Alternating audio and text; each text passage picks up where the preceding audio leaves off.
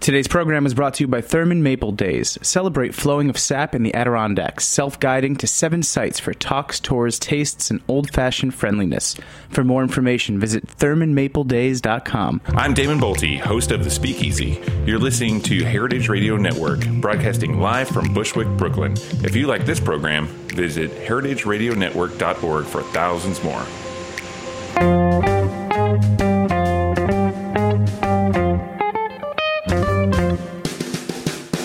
Hello and welcome to Cooking Issues. This is Dave Arnold, your host of Cooking Issues, coming to you live on the Heritage Radio Network every Tuesday. This time a little late, well, you know, whatever, but noonish to like, late. This is your normal time. well, but I feel like it's late because we have a guest today That's true. on the Heritage Radio Network, uh, uh, broadcasting from Roberta's Pizzeria in Bushwick, Brooklyn. Joined as usual with Nastasia the Hammer Lopez. How you doing, Stas? Good. We got Jackie Molecules in the booth. How you doing? I'm Um, great. Just got back from Charleston. Oh yeah, how was it? It was good. Yeah. Yeah. I, get, I, I, I got there early and drove through the low country to all those weird little islands. Uh, well, let's talk about that in a second. We have special guest in the studio, uh, the maestro of the Food Lab, which sold uh, how many billion copies did you sell that, Kenji? Not quite a billion yet, but we're we're working on it. Working on it. Kenji Yeah. Lopez, all billion billion selling book, New York Times bestseller though, right? Uh, yeah, yeah, for a little while. Yeah, nice, nice. thanks. Yeah, I think it was something like a, a billion. In fact, uh, we share a publisher and, uh, And an editor. Oh, that's what I meant. Yeah, an editor. Yeah. Yeah, Uh, I, I don't even. I, I think of her as like the whole the kind of Right, right. edifice, Maria Gornicelli, you know, uh, world renowned uh, editor. Anyway, so like your, the success of your book actually got her off my back for a while because she's not. Wasn't for a while worried about my second book because of the enormous success. You, you uh, have a second book coming? Or? uh, well, yeah, yes. Cocktails also? No, no, not, no cocktails. No cocktails, no recipes, I think. Huh. Okay. Yeah. Uh, like food rants, Self-help? maybe. Oh. Food- yeah, maybe. Adult coloring Self-help. books? Yeah. Yeah. Uh, adult coloring books. Uh, I'd have to have Nastasia do them and then steal her ideas because Nastasia is the Nastasia is the line drawing queen. Oh yeah. Hmm. Yeah. I mean, I could get my wife to do it, but that would be weird. It'd be easier. Like we could just come out with a book together, and this- I could just say, "Do this," and Nastasia would do the line drawings. One of the ver one of the lesser known Nastasia Lopez skills. Yeah, I never would have guessed that. Yeah, no, it's true. Nastasia is a uh, is a a inveterate uh, doodler, and you like working in pen, right? Yeah, I do. Like not pencil, pen. Pen. Pen. She's a pen worker. Likes pens. Um, although you don't like fancy pens, you don't give a rat's ass No. about fancy No, I rats don't. behind rather. No. Family show about you're like you know any old any old bic.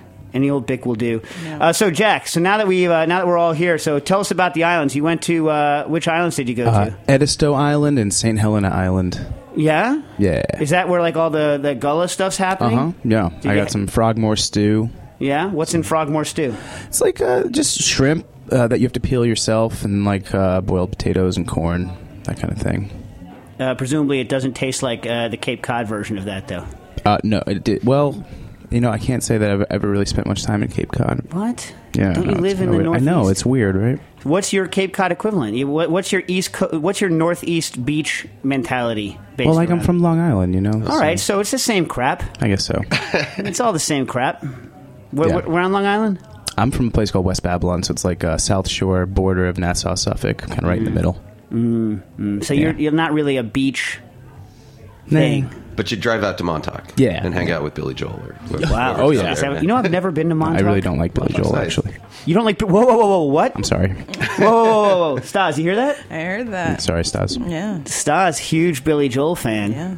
I actually uh, like how Well, can Stas from the West Coast, so it's like You, yeah, but how can you come from Long Island and not like Billy Joel? It doesn't make any freaking sense. because I always hated Long Island, even when I was a kid.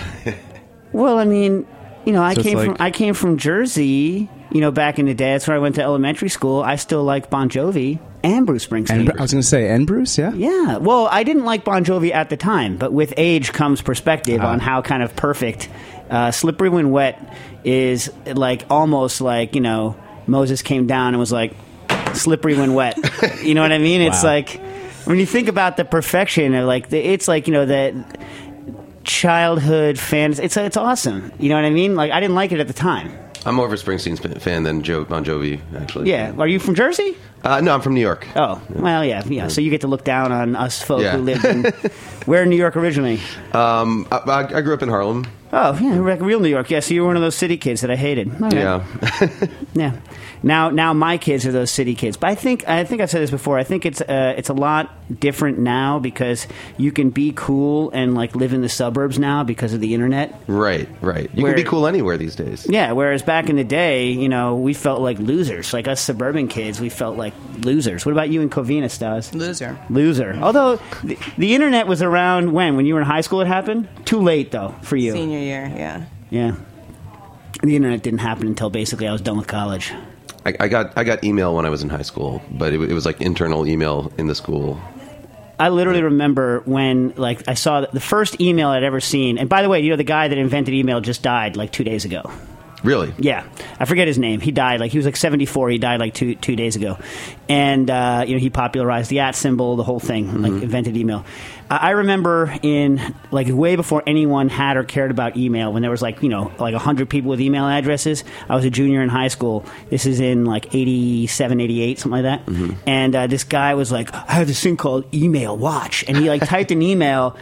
And I was like, this is worthless. I was like, Who, who's ever going to use this crap? This is garbage, nonsense, man. Did he send it to you from his Apple Newton?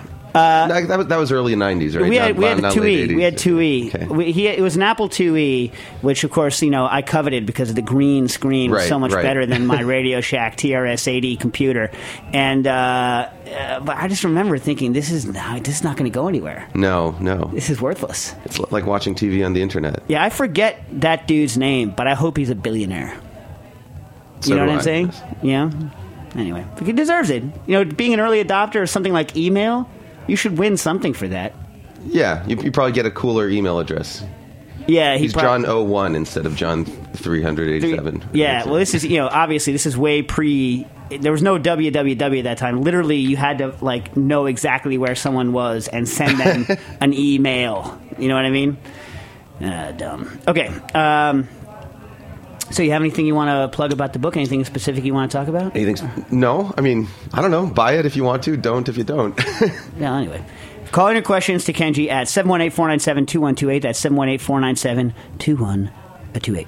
All right, so let's, uh, let's hit some stuff that we uh, have here. I'll Can do- I actually like jump the line because I have something that I'm I'm interested in hearing both of you talk about. All right. is that cool? Sure.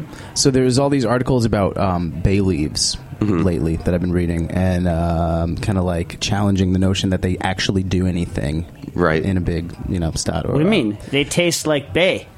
yeah.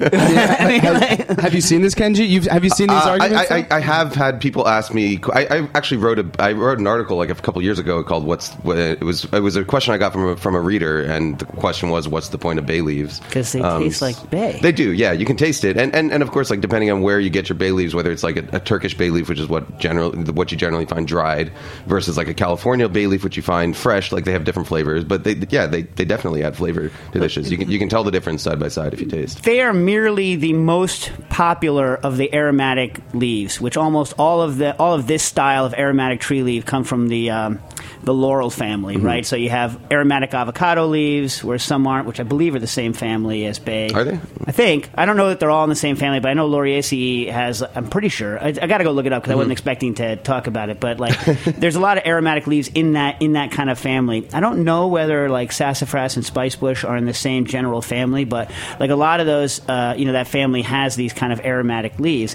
and uh, of course they make a difference. Now, the crappier the leaf is. Let me give you an example. I have some crappy, you know, spice spice class. That's a brand of spice out Right. here spice class. Uh, so I have like crappy spice ba- uh, class bay leaves, and so I have to use like four or five times as many of those To get the same flavor. to get the same Yeah. flavor. And they're a pain, so I tend to tie them up by the by the you know By the stem. stu- yeah, and then throw them in uh, in like larger quantities. But uh, perhaps you've heard of the Spice Jack. Old Bay, which is Yes. like, predomin- like has like a huge hit of ground up bay in it. Bay is a sp- to be clear, I can taste when bay leaves are used. I'm saying that there were a lot of articles posted. A lot of my By friends whom? were sharing. It was on the owl. Um, Who wrote it? What's the owl? Yeah, yeah well, Was it was it some like angry internet person just trying to make angry internet? it was things, like or- part humor, but also Who's the part owl? serious.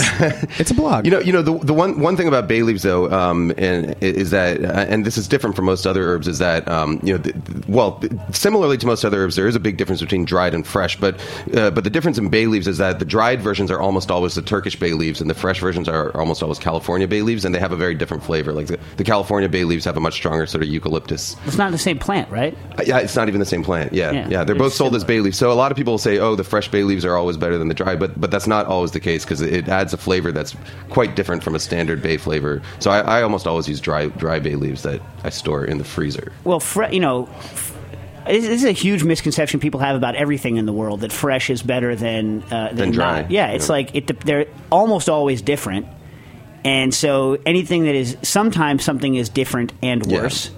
Sometimes it's just different. Sometimes it's just different. Like ginger, like fresh ginger versus dried ginger, They're Different. totally different.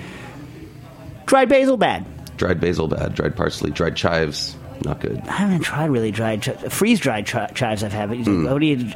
You know what? Like uh, I'm talking if you go and buy a bottle of uh, spice class. Oh, dried spice chives. class. you know, I got in big trouble with uh, with my wife because did I talk about this? Maybe. Because uh, you know, I, I've been saying we've been doing the uh, the seventy style potato bars recently. You know, where you just make a big ass big big potato and then Oh, you just- right, right, right, yeah. It's like 'Cause taco night. Yeah, it's like taco night, but it's like big potato night. Because I'm like, you know, whatever, we're bringing it back, and. Um, so my wife was cutting up the chives, and she did like the ultimate chive like horror show of chopping them long.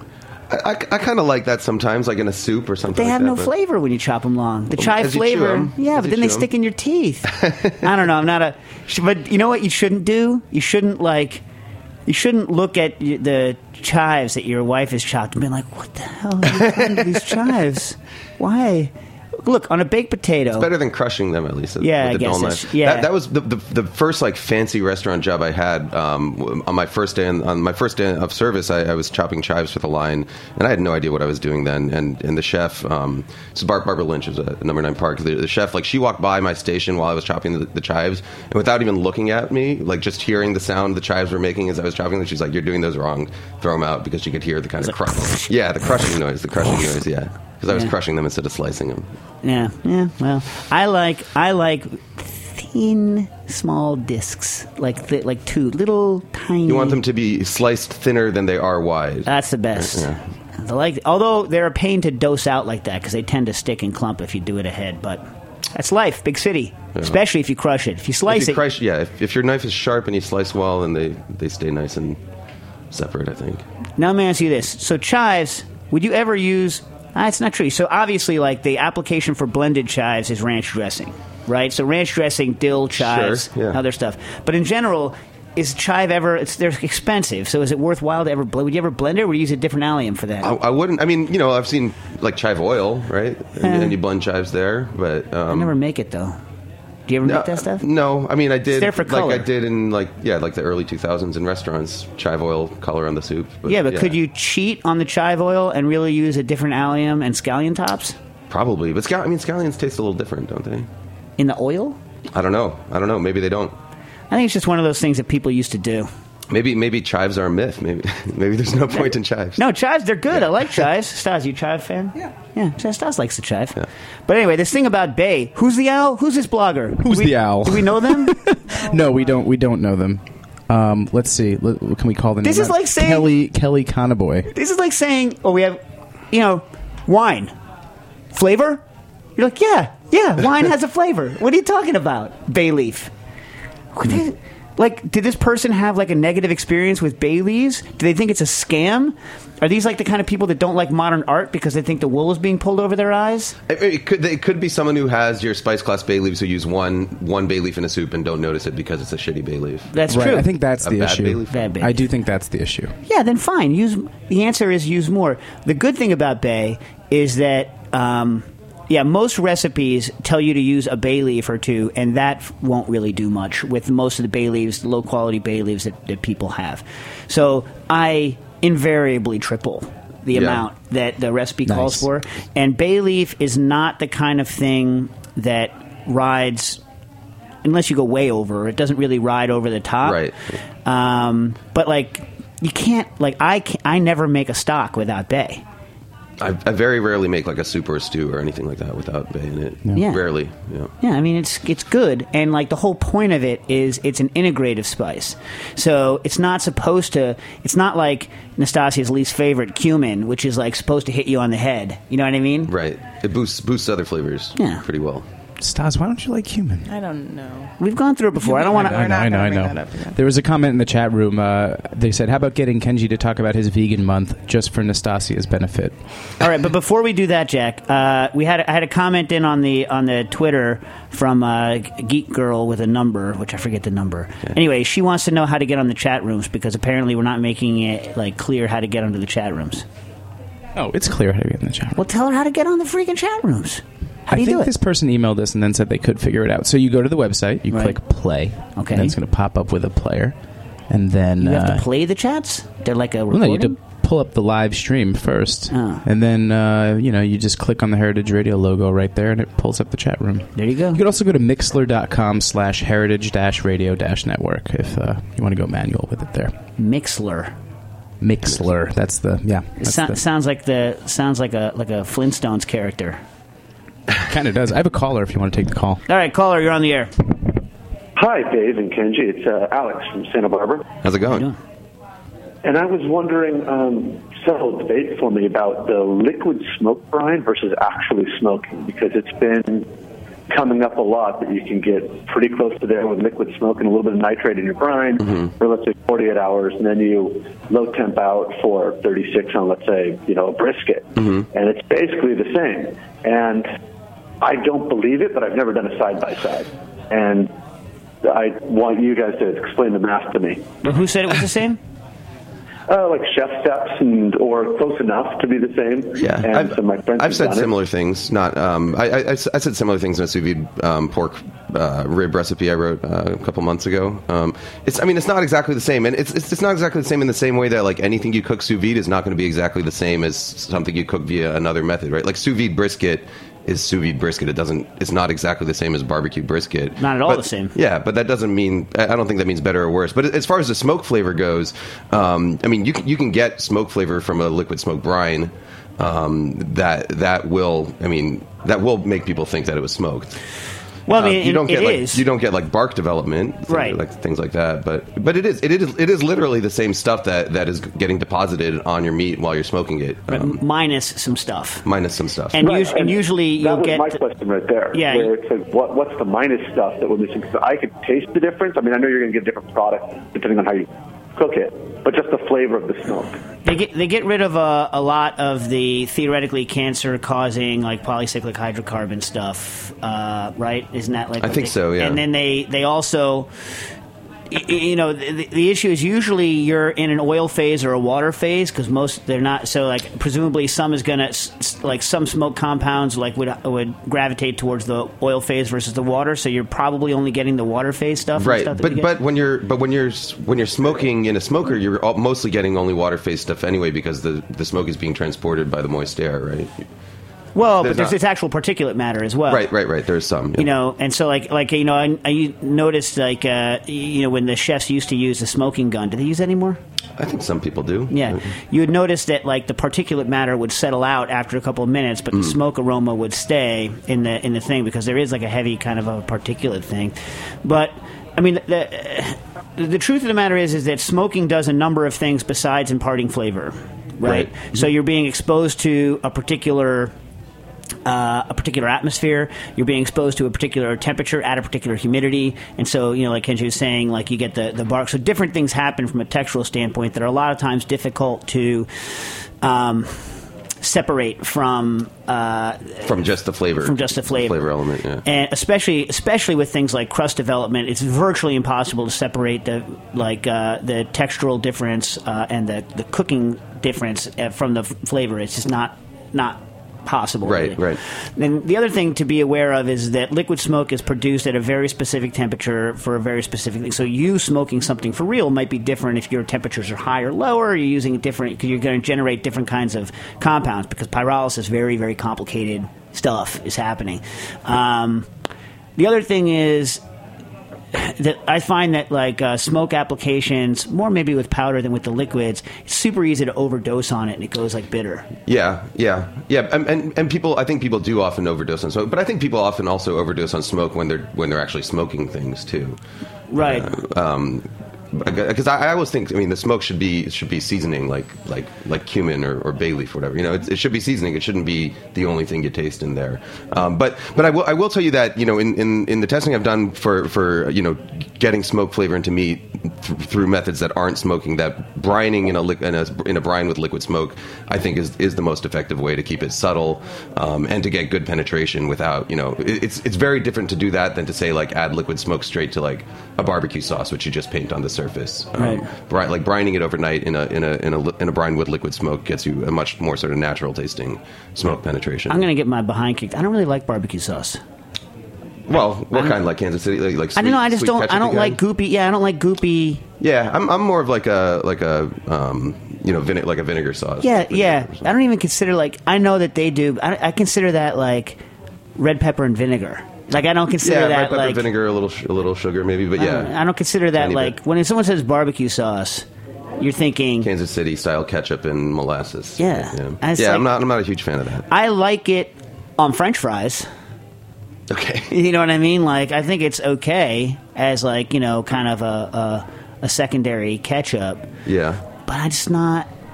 I'm with you on that too. yeah. not. Yeah. And People love it. I'm gonna get my. I'm, like, I'm I'm happy that you like it. Whoever you are that likes it, right. I'm not against it in theory. It's just not my. It's not my cup of tea on on Yeah. on meat. I have another caller. sure. Caller, you're on the air. Uh, yeah, Dave. Uh, Dan, Seattle. A uh, couple of pressure canner questions. Okay.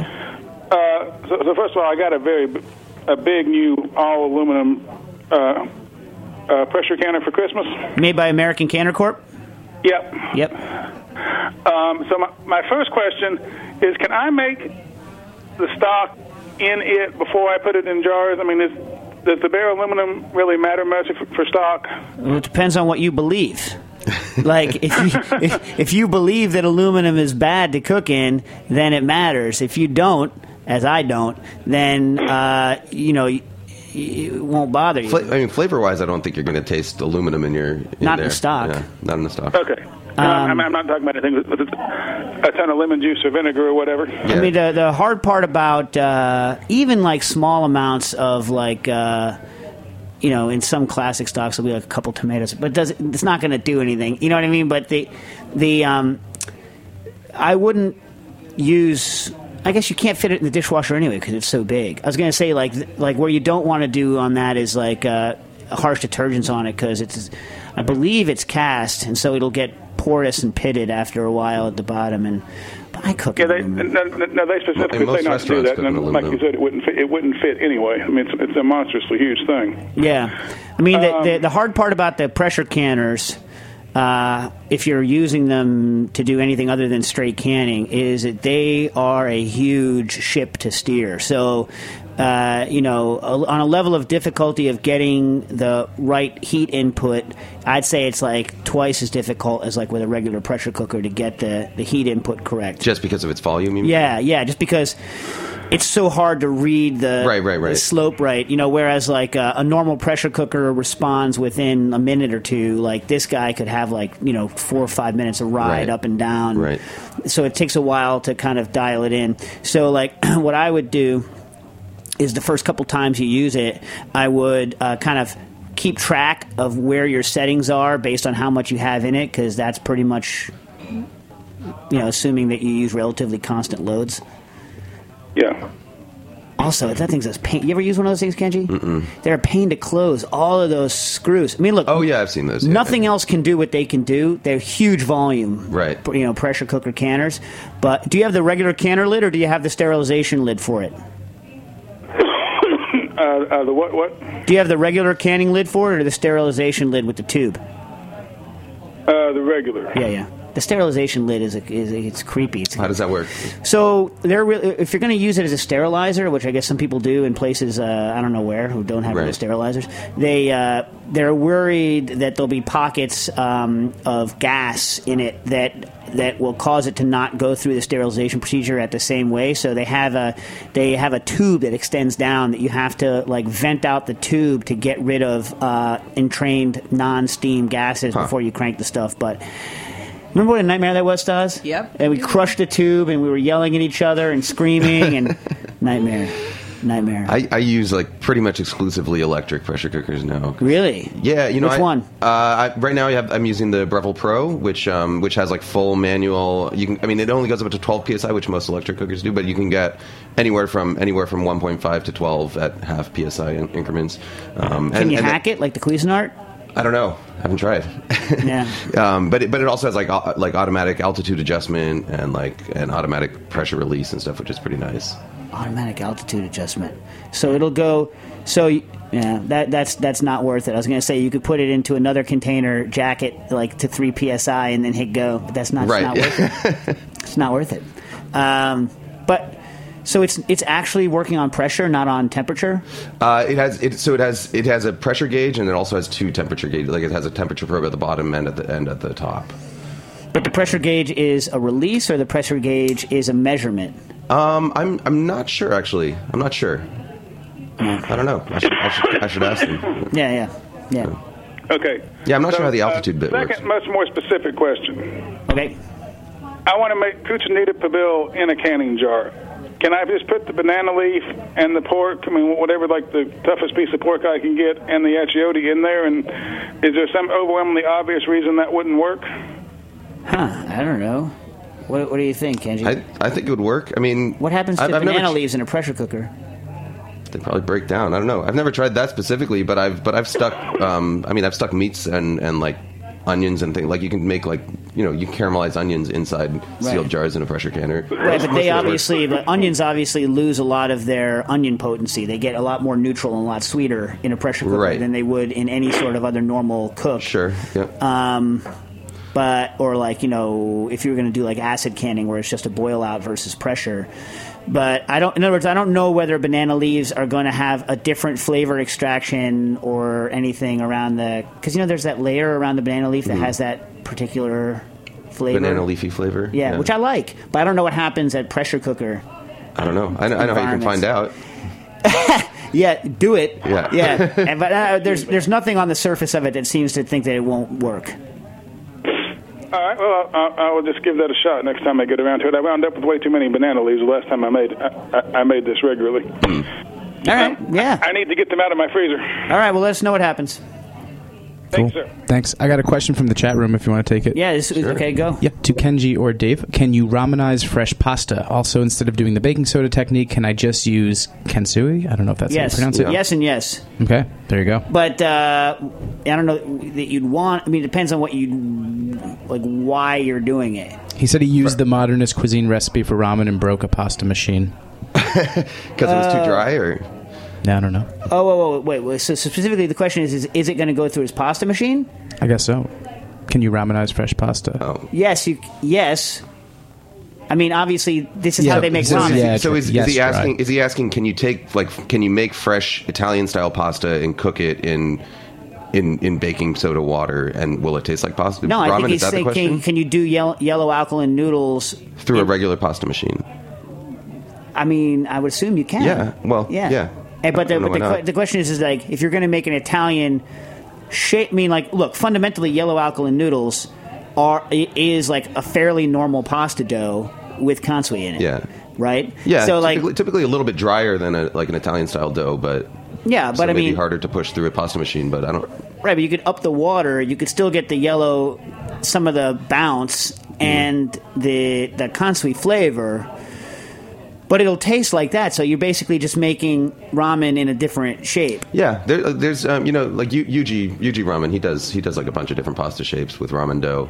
So he makes like ramen ramen flavored orchette and stuff like that. Right. The key thing, the real baller move, is to do forget forget making uh, freaking noodles. Make uh, lasagna so that it retains its texture when it's being cooked. I mean, that's the baller thing to do. And then slice it afterwards, or just Yeah, no, but like in other words, instead of using like Italian style pasta for, uh, although you know who makes, you don't really want to use fresh for lasagna anyway, unless it's a very specific thing. Not, ch- not But you would not want like a specifically. dried ramenized, but not like fried and pre-cooked ramenized, unless you're going to do the thing. But like, wh- what's an application for pasta where you really want that the texture, the bounce, right? Where Ramen. pasta tends to disintegrate. Ramen, but that be, that's the reason to ramenize something. yeah For ramen, chicken chicken noodle soup that you're going to put in a can. Yeah. He specifies. He says, "When I'm asked, what I'm asking is to make fresh Italian noodles, then ramenize." So cook, Oh. so cook, cook so you, you you mean using that hack where you cook it in water like with baking soda or kansui and it gets a little bit of that ramen like that ramen flavor. You can get the That's what it's asking. flavor. I don't think you're going to get the texture. Well, with dry pasta you do get you do get the texture is different Really? significantly. Yeah, yeah, yeah. Um, but I've never tried it with fresh pasta, but I don't see why it wouldn't work with fresh pasta. Well, let me put it to you this way. I would bet it would be more likely to work if you did the pre soak and then bring up from cold than if you did it because once the protein's cooked, it's cooked. Yeah, I mean, and maybe yeah, maybe with fresh pasta, the problem would be that it doesn't spend enough time in there because it cooks so quickly, and and it's not absorbing much of the liquid, right? So how much, like, how close to ramen do you get if you're boiling it in water with? if, uh, if you do like a thin pasta, like uh, like spaghetti or capellini or something, and, and cook it in water with baking soda, like it, it gets it gets pretty close. Um, yeah, yeah, in yeah. flavor or in texture? Both, both. Really? Yeah, yeah. You know it's my actually it's a favorite- good trick for if, if you're making like if you want to make like a pasta salad that where the pasta doesn't get mushy, you know, because pasta when, when when you make I mean I don't know why people make pasta salad anyway, but if you Ooh, make you don't pasta like pasta salad, salad, huh? I don't Pasta love it. salad hater. Hmm. But uh, but it gets it gets mushy as it sits in the dressing. Um, if you cook it in like um, alkalized water, is that the right word? Al- whatever. Alkalized? alkalized water. Yeah, um, it, the the pasta stays a lot bouncier even after you after you cool it and dress it. Let me tell you something about angel hair and all those small pastas. They're supposed to be creamy. They're supposed to be creamy. Yeah, but if you want 'em- if you want them to be ramen and you can't get ramen where you are, So when, when do I like those things dry? I guess there are anchovy sauces for Christmas Eve where I like those pastas dryish. Mm-hmm. How do you like? How do you like your very fine pasta? Sauce? I don't like fine pasta. Yeah, For real? Me neither. Why? Because it's bad. This is what I hate about people. It's not bad. It's just different. It's not your I al don't- dente stuff. It's just a Right. different product. Yeah. God damn. I mean, gosh darn. Yeah. I also know a good way to find out if you can do this. By the way, Uh, uh, yes, the, the, the the good old test it and see what happens. Uh, wait. Caller on the line. Oh, caller, you're on the air. Hey, this is uh Scooter in Montana. Kenji, you may have just answered a question I asked a couple weeks ago about Okay. uh, canning noodles. Um, so uh, I called and asked about getting noodles that are like those, you know, the, the canned chicken noodles. yeah, yeah. Um, you, you think if you add some alkaline to your homemade noodles and put them in the can that they'll hold together? Uh, yeah, I, I think. Well, hold together better. Um, but I, I would I, I would cook the noodles separately in in uh, alkalized water and then add them to the soup before you can it. But I, I wouldn't like I Okay. wouldn't add I wouldn't add baking soda to your chicken noodle soup. Um, but I would cook the noodles Right. separately. Yeah. Or if, you- or, or if you're Awesome. making or if you're Well, thanks making so if you're much. making homemade noodles, yeah, you can you could add kansui or baking soda or something to them. Right. Yeah. Sweet. Thank you. All right. Yeah, Cool. So now, uh, Jack, what was the other question you had off of the? Uh, So I've got two chat room requests. All I'm right. going to let you choose your own adventure here. Alright. Uh, they either want a conversation on Vegan Month, Okay. comparing Vegan Month notes, or revisiting the conversation about weighing cocktail ingredients. Oh, okay. Well, uh, Could do either of those. well, here, h- hit it on the vegan month. Let's talk, talk about vegan month. Okay, wait. Comparing notes, as in what? are you- I, I've only ever done. I done. I did raw vegan for a week. I, Oh, and raw I- vegan, okay. I know, but you did. You did. What do you do? Vegan. I do it every year, E- every every year for a month. Uh, Are you in the middle of that month right I'm now? in the middle of it right now. Yeah. So okay, what's up with that?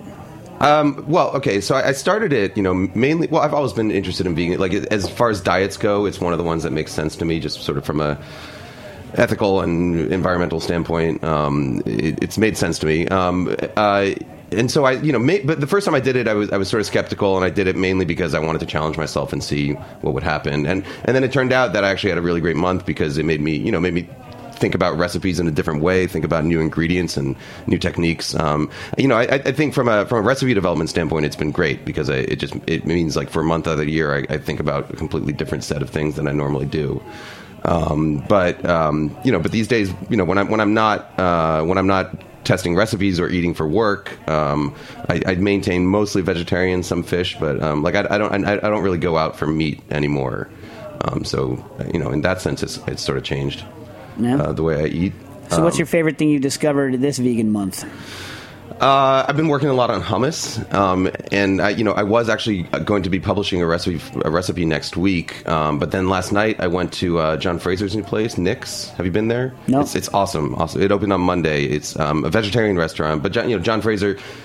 Uh, he has um, uh, Dovetail and Narcissa. Neither one of them vegetarian restaurants. He's like you know great chef, Michelin star guy, man, too. Good man too, yeah. Um, but and he opened a vegetarian restaurant that is amazing, and they have this awesome hummus. And I was talking to him about it, and he uses a completely different technique than I use. So now maybe I'm going to hold off on the recipe and do some more. What- testing. what do you do?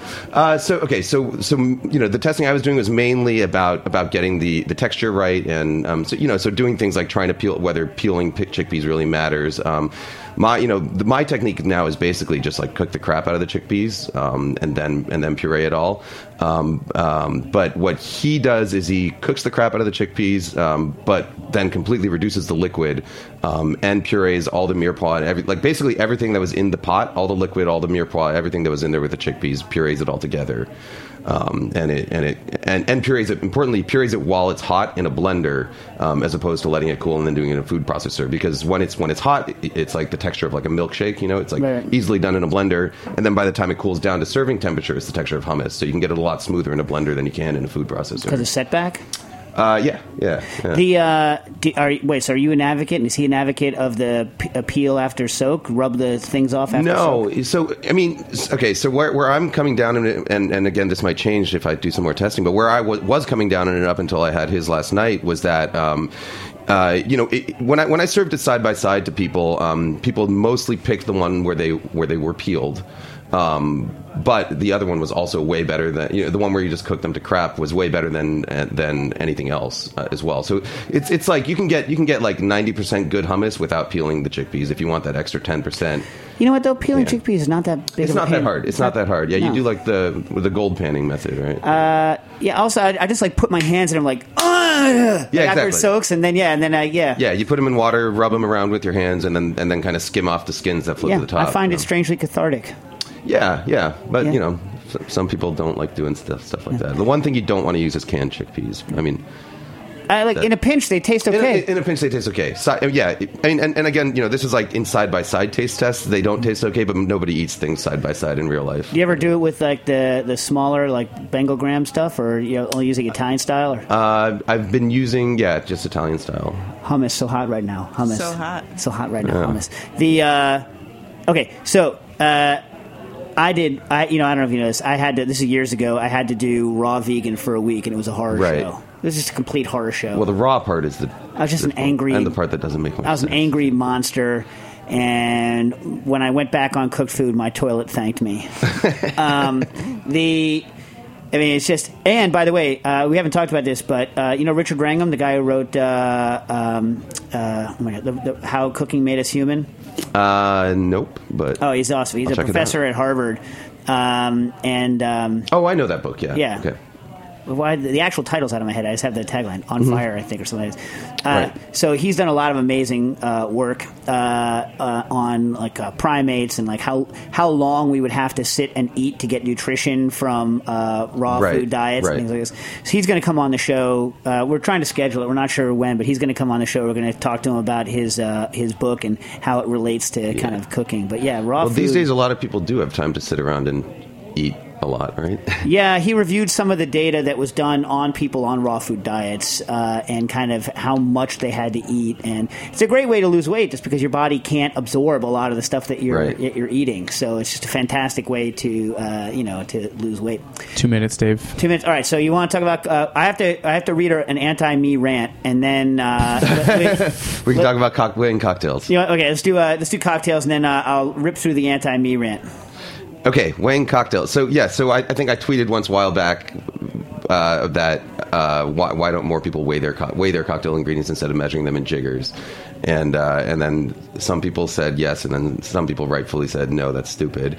But I, I I think I think really it comes down to context. Like if you know, like I know I know what drinks I I drink at home, and it's not a huge like I maybe make four or five different drinks at home, or like most of the time it's just a Negroni, right? And if I'm making like three or four of them, um, I find it's easier just to throw the thing on the scale, pour the stuff in, and I'm done. And I know the ratio. Like I, I don't have to carry. I don't have to care about the density of the things because I know how much I want of each one, and it's done. And I don't have to mess up a jigger. I just pour it into the glass. And No, that's but it. you always have to pour into another glass because what if you over? I pour into.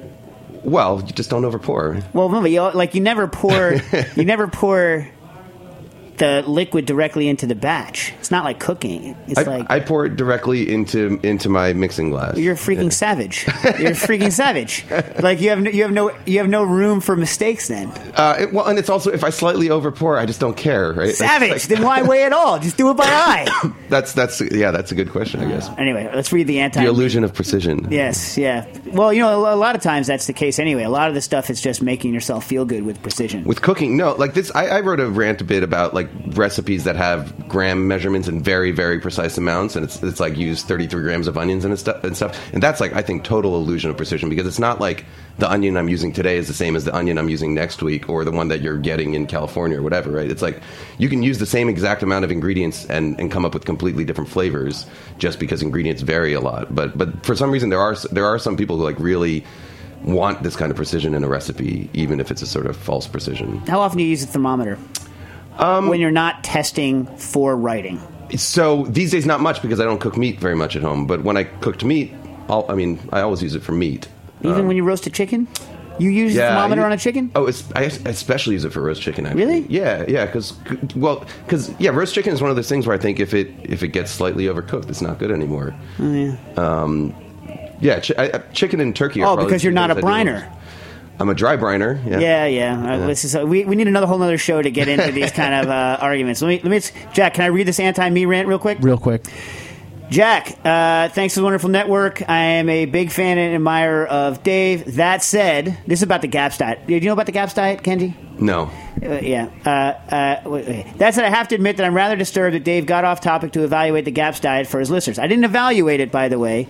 I just said that I don't have any data on it. I don't know about it, but that things that I saw initially on it set off red flags, but not that I had the data. That was maybe long and didn't actually make the point, but that was what I was trying to say is that flags were being raised about the presentation of the of the diet, but that I have no actual data on the diet. That was my take home, by the way. Just so you know, Kenji. All right. All right. Uh, I'm I'm gonna have to family familiarize it. Um, I mean, who's I say Justino instead of instead of uh, Jesus Christ should make it a little more family friendly. Okay. Uh, I mean, Justino, where is uh, where in the list of many things he's an expert on is human physiology and healing diets? The question should have been discarded as off topic and never brought to the fore, uh, but it has been, and Dave didn't even know where to begin talking about it, which is kind of what I said. I don't know about this specific diet. I do know about some fad diets, like Master Cleanse, it's a load of horse crap unless unless you love it, people. In which case, anyway. Uh, bottom line is that uh, this is a healing diet with a long history of success and a lot of endorsements from qualified medical professionals. I saw, you know, whatever. Amazingly, it, it addressed problems with human microbiome before anyone was thinking of the human microbiome. If Dave will check all those ailments that GAP says it cures, uh, all are identified by reports as ailments that are triggered by gut dysbiosis, autism, a bunch of these. More like associated with you know most of the data. Anyway, um, triggered by gut dysbiosis gaps fixes those problems and fixes them by just changing diet for a while. Justino, it doesn't really have to be. It doesn't have any products to sell, unlike real fad diets usually do. Usually, not always. Master cleanse.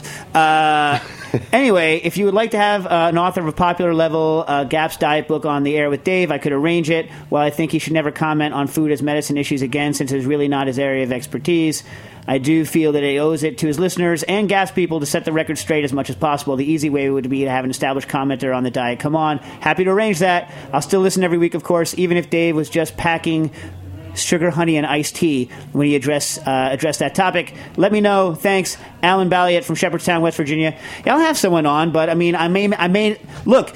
We'll see how much I know when the expert comes on, and we'll see whether or not we'll see what happens. I'm happy to have someone on, and I would love someone to come on and tell me that you know the red flags that are raised when I look at it are not red flags, and that I'm you know a bad or unknowledgeable You, person. you typically don't uh, talk. You typically don't talk about diet and, and health much. Right? I was asked specifically Yeah. about it. I avoid it not because I don't think about it, but because in general, I think most proscriptive diet plans are horse hockey. Yeah. I- I- unless someone proves to me otherwise, my general idea is because the human body is so freaking complex that Right. most of the data that people rely on and this is this is not I'm not talking off the top of my head here. This is based on not specifically the GAPS diet because I haven't read about it, but like m- much much wading through horse like scientific horse hockey on many different diet things: salt, MSG. Um, you know, uh, auto intoxication, the whole load of horse crap that we've been uh, handed by people over the past 150 years. Uh, I am just, ex- I am extremely cautious about people telling people that they how they can change their lives by manipulating the extraordinarily complex and poorly understood system that is the human body. Right. Right. Fair enough. Uh, we have to end, Dave. Um, thank you so much, Kenji, for coming on the show. by Yeah, the way. thanks for Yeah, having thanks, me. Kenji. Yeah. The book is The Food Lab Better Home Cooking Through Science, available everywhere. Um, that's it, Dave. All right, go back. All right.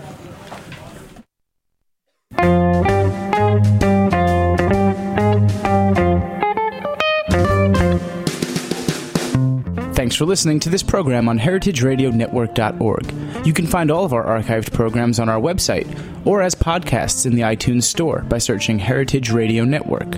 You can like us on Facebook and follow us on Twitter at heritage underscore radio. You can email us questions at any time at info at heritageradionetwork.org. Heritage Radio Network is a nonprofit organization. To donate and become a member, visit our website today. Thanks for listening.